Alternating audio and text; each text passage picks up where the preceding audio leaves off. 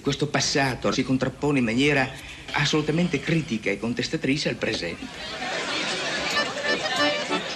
Tutta l'umanità ne parla. и приближается к большому храму.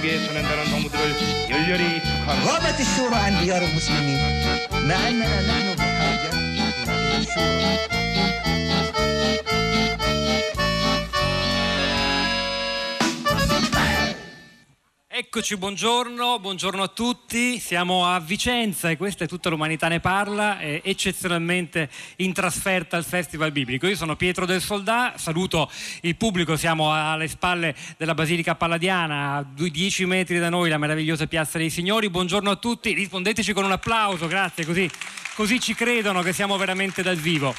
Tutta l'umanità ne parla, lo dico non tanto per gli ascoltatori di Radio 3, ma forse per chi tra voi ospiti del Festival Biblico non l'ha mai sentito, è il talk impossibile, lo chiamiamo così di Radio 3, quello che si costruisce intervistando non persone eh, reali, persone di oggi, persone del nostro tempo, ma i grandi protagonisti del passato. Eh, le cosiddette interviste impossibili, un programma glorioso della radiofonia italiana. Allora, questa volta la sfida è improba per me, innanzitutto perché di solito siamo in due a condurre questo programma, c'è anche Edoardo Camurri che oggi ha pensato bene di darsela a gambe, forse perché la sfida era francamente un po' troppo ardua e lasciato a me. Il difficile compito, in un festival biblico non potevamo fare altrimenti, di intervistare due pezzi da 90 due protagonisti fondamentali, due profeti innanzitutto, non c'era ancora mai capitato a tutta l'umanità ne parla, due personaggi del racconto biblico che insomma oggi è il caso di ascoltare dalla loro viva voce perché a me francamente tremano un po' i polsi all'idea di presentare seduto alla mia destra niente meno che Mosè. C'è un cartello per il pubblico.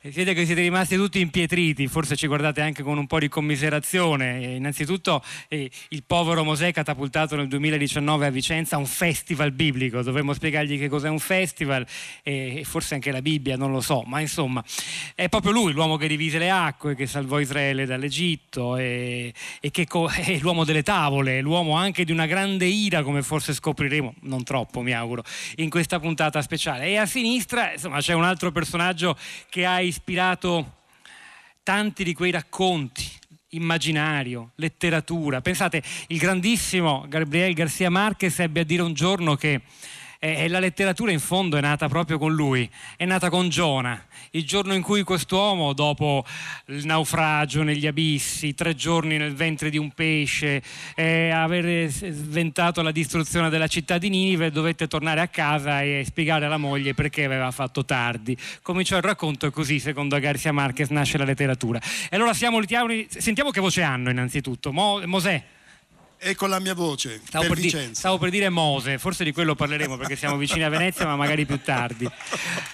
Buongiorno Mosè e buongiorno, benvenuto anche a Giona. Ma no, ma no, ma no. È, già, no. è già irritato. Ma no. Sono due, perso- sono due caratteracci, eh, sia Mose che, Mosè che Giona. Questa è la storia della moglie, basta.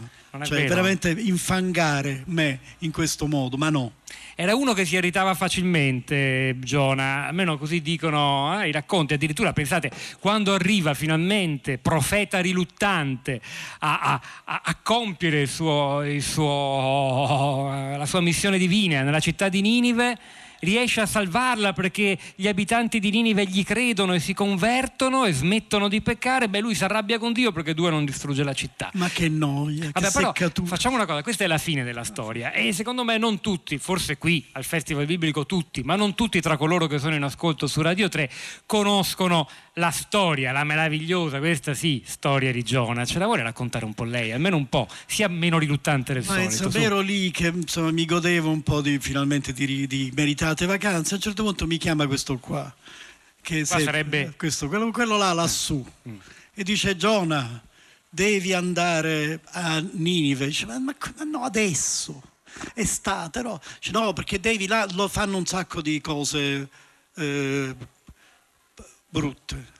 Fanno un sacco di cose brutte, f- eh, gli devi andare a dire che se non si pentono io li distruggo in tre giorni. Dico, no, no, allora io insomma, giustamente, sapendo che ho a che fare, cerco di fare, insomma, diciamo, cioè di, di fargli capire che insomma, io non ho tempo per queste cose. E quindi vi faccio una crociera altrove. Me ne vado appunto sulle, fon- sulle foci del Guadalquivir, dall'altra parte del mondo, pago. Tarsit, un'altra, un'altra città che era fatta di ricchezza, di, Sì, di- di- sì. di- Pago- gioia di vivere. Pago profumatamente i, i- i marinai e, e- insomma, però dura- che seccatura. Durante il, il tragitto scoppia la tempesta perché c'è sempre questa cosa, cioè uno non può stare in pace.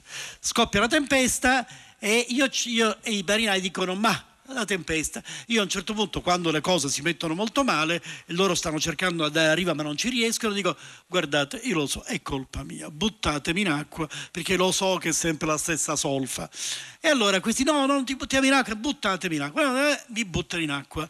E in acqua io finisco nelle- nelle, diciamo, in questa enorme pesce che diciamo interessante perché poi- faceva puzza dentro. Vogliamo chiarire una volta per tutte che diavolo di pesce era? Perché Non si sa, non si sa, be, beni- be- be- sì, Behemoth, no, la balena, in realtà era forse l'ultima balena non pescata dai- dai- da quelli della Zorra, quindi era lì più o meno da quelle parti. No, stavo pensando però, prima ancora del pesce, lei comunque è anche un tipo generoso, anche se fa di tutto per sembrare uno scontroso, perché quando eh, ero in- ero in si scatena ferie. la tempesta, no? tra l'altro non si capisce come tutti quanti sono sballottolati sulla nave, Giona invece sta nel ventre profondo della stiva e dorme un sonno profondo che non viene turbato dalla tempesta. Questo ci deve spiegare come si fa, perché tutti i malati di insonnia sono piuttosto curiosi. Ma Ciò detto, quando diviene, diviene chiaro a tutti che quella tempesta è una punizione per lei che non sta andando a Ninive ma sta scappando e non vuole fare il profeta, eh, lei si autosacrifica per i suoi compagni di viaggio. Vabbè, ma insomma, uno che deve fare? Cioè, Vabbè, non è mai- non sia così, non si sminuisca cioè, così tanto. Che seccatura. Cioè, e insomma, quando uno ha un Torniamo datore di storia, lavoro quindi, eh. insistente, questo è il problema. Insomma, allora arrivo a Ninive. Arrivo a Ninive e diciamo mi trascino per queste strade di Ninive accennando al fatto che Dio potrebbe arrabbiarsi con loro. E questi, proprio per, per aumentare la mia incazzatura, si pentono subito. Cioè questi insomma erano lì, facevano le cose più orrende del mondo, eh, baccanali, orge pazzesche, droghe, rock and roll e invece improvvisamente, il famoso Ninive rock and roll, e improvvisamente si pentono tutti di Pre-Woodstock, botto, diciamo. si coprono di cenere, addirittura il re si presenta incenerito, cioè pieno di cenere e, e- e niente, e si pentono. A questo punto io che devo fare? Mi incazzo, nel senso che cioè, c'era bisogno, c'era bisogno veramente? Cioè è assurdo. E allora me ne vado proprio imbufalito, posso dirlo, alla periferia di Ninive a guardare la città dall'alto che non è che avrei voluto vederla distrutta, però insomma lo guardo dall'alto e dico, beh insomma però ci voleva tutto questo, c'era bisogno che ci andassi io. E, e a questo punto, appunto, il solito datore di lavoro mi comunica con la sua voce stentoria: Giona, ma c'è bisogno di incazzarsi tanto. Così con questo accento un po' da, Un po' meridionale, Eh? perché si sappiamo. da sì. padrino. Certo. Senta, ma però c'è una cosa che non abbiamo capito. Perché lei si arrabbia tanto del fatto che Dio perdona gli abitanti di Ninive? È una cosa meravigliosa, un gesto di misericordia. Gli interpreti seri della Bibbia, quelli che conoscono la sua storia forse meglio di lei stesso, dicono che quello è un libro, il libro di Giona, carico, che trasuda misericordia. Ma no, sì, ma il punto è che Giona è- crede in Dio molto più di Dio. Cioè, in qualche modo Giona è uno che dice, ma che bisogno c'è? Cioè, perché hai bisogno dell'avanguardia eh, che per andare a fare le tue cose? Hai bisogno di- un emissario, ma falle tu le cose. Cioè, se sei Dio le fai tu. No. Quindi Giona fondamentalmente è molto più teologo di Dio. Questa è la cosa interessante. Vabbè, ci torniamo sulla storia perché poi c'è anche da parlare del ricino. eh, mm, Certo. Mi interessa un po' eh, la sua, la sua opinione su quel ramoscello di ricino, però è il momento di affrontare anche l'altra storia. Uno presume che si conosca meglio la vicenda di Mosè, però è talmente articolata, è talmente complicata che forse quasi quasi ne approfitterei per lasciare a lui il compito di autonarrarsi. Qual è il luogo migliore del Festival Biblico, caro Mosè, per tornare al mondo e spiegarci davvero chi è lei? L'identità di Mosè è un bel tema, eh? È un bel tema, non soltanto per me, perché ripensando alla mia storia alle mie origini, debbo per forza affermare che l'identità non esiste in quanto tale, ma esiste come un processo di produzione che lavora per opposti. Io sono ebreo, i miei genitori erano ebrei, ma in realtà divento egiziano. E appena divento egiziano porto fuori il mio popolo dall'Egitto, in direzione di una meta, il paese del latte e del miele, che non farò in tempo a vedere, se non da lontano, da molto lontano, e che pure esiste, però a cui nessuno credeva. Non credeva al paese, non credeva alla possibilità di raggiungerlo, ma per tornare intanto all'identità, l'identità, questa storia iscritta nelle mie origini, l'identità è qualcosa che si costruisce per antitesi e che si tradisce e da cui si evade, non appena raggiunta. E, e questo mi pare strano, perché oggi di quest'idea si è persa completamente, almeno a giudicare da quel poco che sono riuscito a leggere in questi giorni, appena tornato qui al mondo. Se c'è una storia che racconta molto bene come l'identità non sia semplicemente il frutto di un rapporto, ma sia il risultato di una scelta, di un tradimento e di un processo che cerca di mettere insieme due atti, quello della costruzione e quello dell'occultamento della costruzione. E questa è l'identità che esiste oggi, secondo me, e mi, mi pare molto strano che a secoli e secoli di distanza la gente abbia dimenticato tutto questo e pensa che l'identità sia data una volta per tutte e si riceva come qualcosa che data, sia data per scontato. Non è così. Certo, poi lei eh, non è tenero con chi ha un'identità diversa dal popolo ebraico. Gli egiziani che dimostrano di avere nei vostri confronti insomma, un atteggiamento non molto migliore di quello del faraone, cioè vi detestano parecchio, beh, eh, lei e il suo Dio li punite con una certa veemenza. I flagelli ma, d'Egitto, le piaghe. Certo, ma il dolorose. mio mondo era di una durezza estrema. A me piacerebbe che chi vive oggi in Europa, ma non soltanto in Europa, avesse la consapevolezza, la coscienza dei grandi lussi di cui gode, vivendo in un mondo simile, dove le libertà sono tali, dove i processi di decisione sono molto più trasparenti, nonostante tutto, e dove appunto l'altro o il diverso sono considerati in maniera molto molto molto più eh, semplice di quanto non fosse al mio tempo.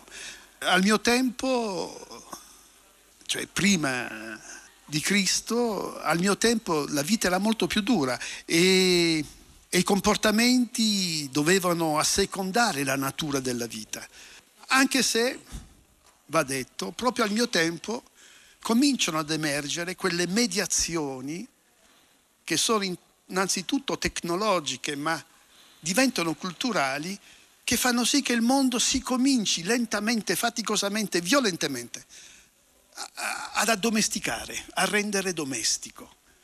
Insomma, si comincia a intravedere il concetto di umanità, ma è un processo molto faticoso. Noi ragionavamo ancora sulla base di, anzi cominciamo a ragionare sulla base di opposizioni binarie, o A o B. Anche un pensatore chiamato Aristotele, qualche secolo dopo, in Grecia, dirà che tertium non datur, non si dà un'altra possibilità.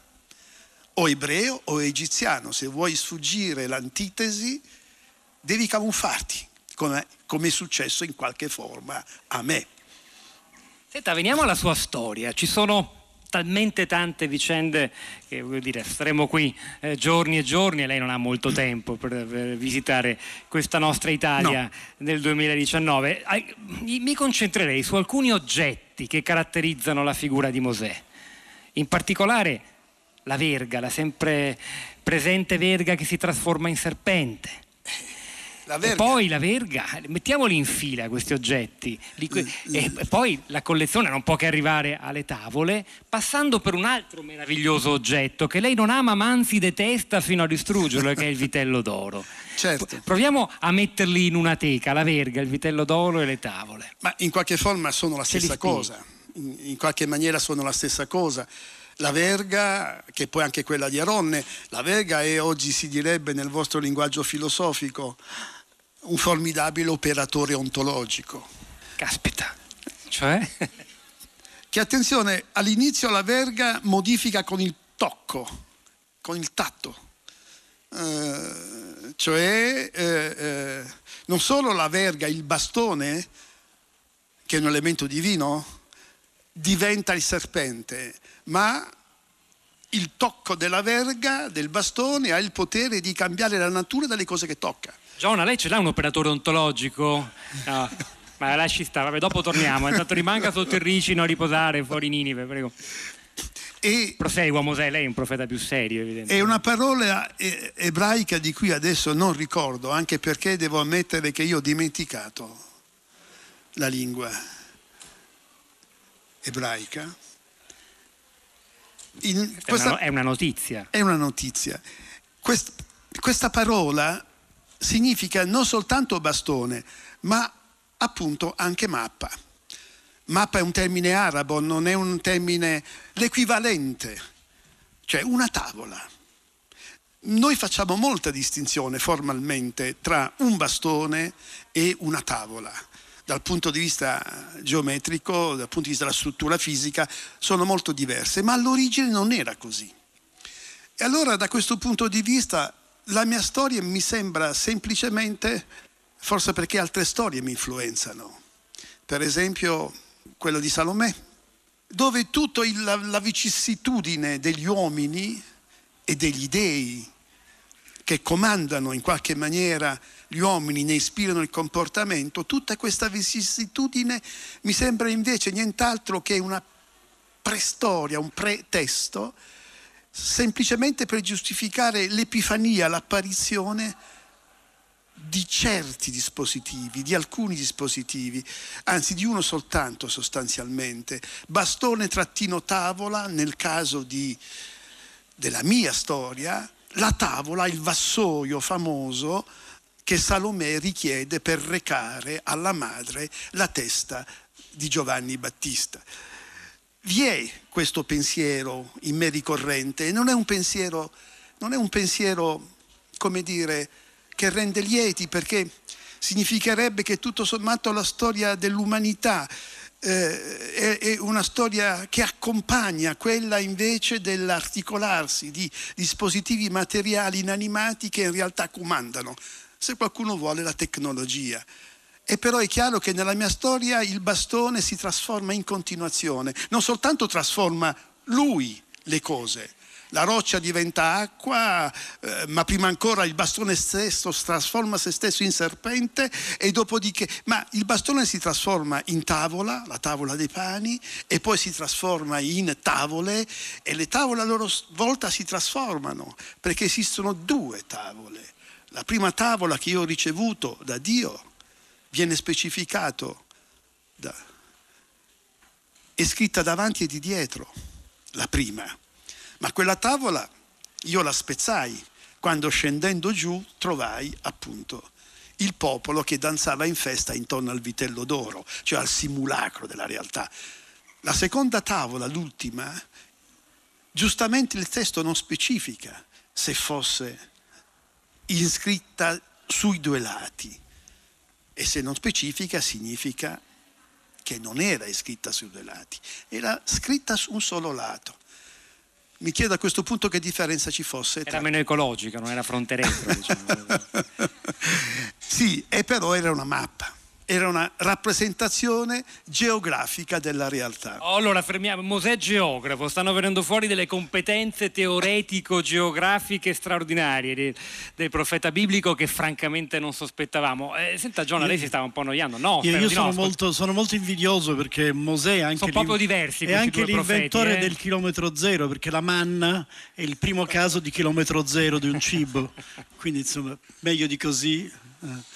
No, ma l'altra Però- cosa che volevo chiederle però, caro Giona, è che lei, eh, nonostante la sua riluttanza ad essere profeta, con la sua storia, quella del pesce che ci ha raccontato poco, però sarebbe meglio saperne un po' di più, è diventato un po' un archetipo letterario, perché è infinita la produzione di immagini della letteratura, del cinema, che si rifanno a questa sua vicissitudine, cito così. L'Ariosto, anche Astolfo Ma- fu ma- nel ma- ventre di un citi- pesce, il barone di ma citi Munchausen. Pinocchio. E Pinocchio ovviamente, che era balena solo nella versione cinematografica, Collodi parla di un pesce cane, è la Disney che la trasforma in balena, quel pesce cane. Ma eh, io non so se Moby Dick lei lo abbia letto in questa sua atemporalità e se le ricordi Un qualcosa. affollamento tremendo, che la pancia della balena, basta. Ma se l'immaginava Mm. che tutta quella vicenda, quella storiaccia sarebbe diventata così Ma prolifica? io, io, fondamentalmente volevo essere lasciato in pace, questa era la mia questione, cioè ero tranquillo per i fatti miei. Io devo anche dire che eh, godevo anche del privilegio di dare del tu a Dio, che è una cosa da- di pochi, cioè in fin dei conti era una specie di frequentazione tra amici. Ora però non è possibile che a un certo punto un amico spunta e dice vai a Ninive, perché? Cioè no, facci tu. Cioè, la cosa che più mi ha scandalizzato è che sulla base di questa intimità che io avevo con Dio, lui si permetteva di dire che io dovevo sostituirmi a lui. Quindi, insomma, era abbastanza, abbastanza an- antipatica questo atteggiamento. Oltretutto lui era sfottente, cioè la cosa che non sopporto è che mi ha questo fatto che a un certo punto io sono incazzato sopra al monte sopra Ninive e l'unica cosa che posso fare è addormentarmi, no? però c'è sa, c'è caldo, perché appunto è un posto pieno di calura. E allora questo simpatico amico che Dio mi fa crescere un ricino sopra la testa che mi dà ombra. E vabbè, era diciamo un buon atto per farsi perdonare. No, nel pezzo del, del mezzo della calura lui fa seccare il ricino. Ora, cioè, che atteggiamento di sfotto è questo? Della serie capisci? Cioè, cioè, e, io, e io mi sono svegliato, ho detto ma scusa ma come? C'era pure l'ombra? E lui dice no ma come? Ti incazzi perché ho fatto seccare il ricino. E allora Ninive con tutta la gente che c'era dentro doveva essere distrutta io perché distrughi il ricino tu ti incazzi e di nuovo lui non capisce cioè? Cioè, di nuovo lui non capisce di che si tratta cioè, io mi ero presa per un altro motivo molto più sensato Beh, non so voi pubblico del Festival Biblico, ma questo Giona mi sembra straordinariamente moderno. In questo rapporto, innanzitutto, la coscienza di sé, delle proprie- dei propri desideri è anche molto, molto così, egoista, possiamo dirlo. Mosè non si sarebbe sognato mai di rispondere così a Dio. Assolutamente no, assolutamente no. Ne parlo per eh, cognizione di causa, perché anch'io ho avuto degli scambi ravvicinati, diretti. Certo, non vi era nessuna intimità in questo rapporto, anzi non si poteva vedere il viso, io non ho mai visto il viso, anche avvertendone la presenza, evidentemente. Ma certo, a quel tempo bisognava inventare il mondo. Bisognava inventare il mondo e la maniera di stare al mondo e dunque tutti quanti noi abbiamo commesso degli errori che poi l'umanità successivamente in qualche forma ha pagato. Però nello stesso tempo abbiamo commesso questi errori inventando dei modelli che in qualche maniera hanno aiutato chi è venuto dopo di noi e che forse a questo punto della storia dell'umanità andrebbero riscoperti. Perché secondo me siamo in una situazione in cui il mondo davvero cambia e va assolutamente reinventato. Senta, lei lo sa che le acque che lei aprì consentendo al suo popolo di scappare dal faraone e, e che ricoprì poi gli egizi che vi inseguivano, oggi sono acque che ciclicamente inghiottano i corpi di altri che fuggono e che non hanno nessuno, se non pochi, sempre meno, che coraggiosamente li accolgono, li salvano, li recuperano quando stanno naufragando su dei gommoni o dei barconi in pessime condizioni. Certo, io ho fatto qualcosa stendendo la mano, ma è chiaro che in quel caso la mano era il bastone divino. Ho fatto qualcosa che ha lasciato un grande segno, non soltanto nella storia del mio popolo, rendendo asciutti il Mar Rosso, ma nella storia della vostra cultura. Per esempio, Platone fa la stessa cosa. O descrive la- esattamente la stessa cosa, quando nel finale della Repubblica narra di un fiume nella- nell'Ade di cui nessun recipiente è in grado di l'acqua. Che vuol dire questo? Vuol dire che esattamente sta parlando di un corso d'acqua che tale non è davvero, ma che è tale soltanto perché è rappresentato su una tavola.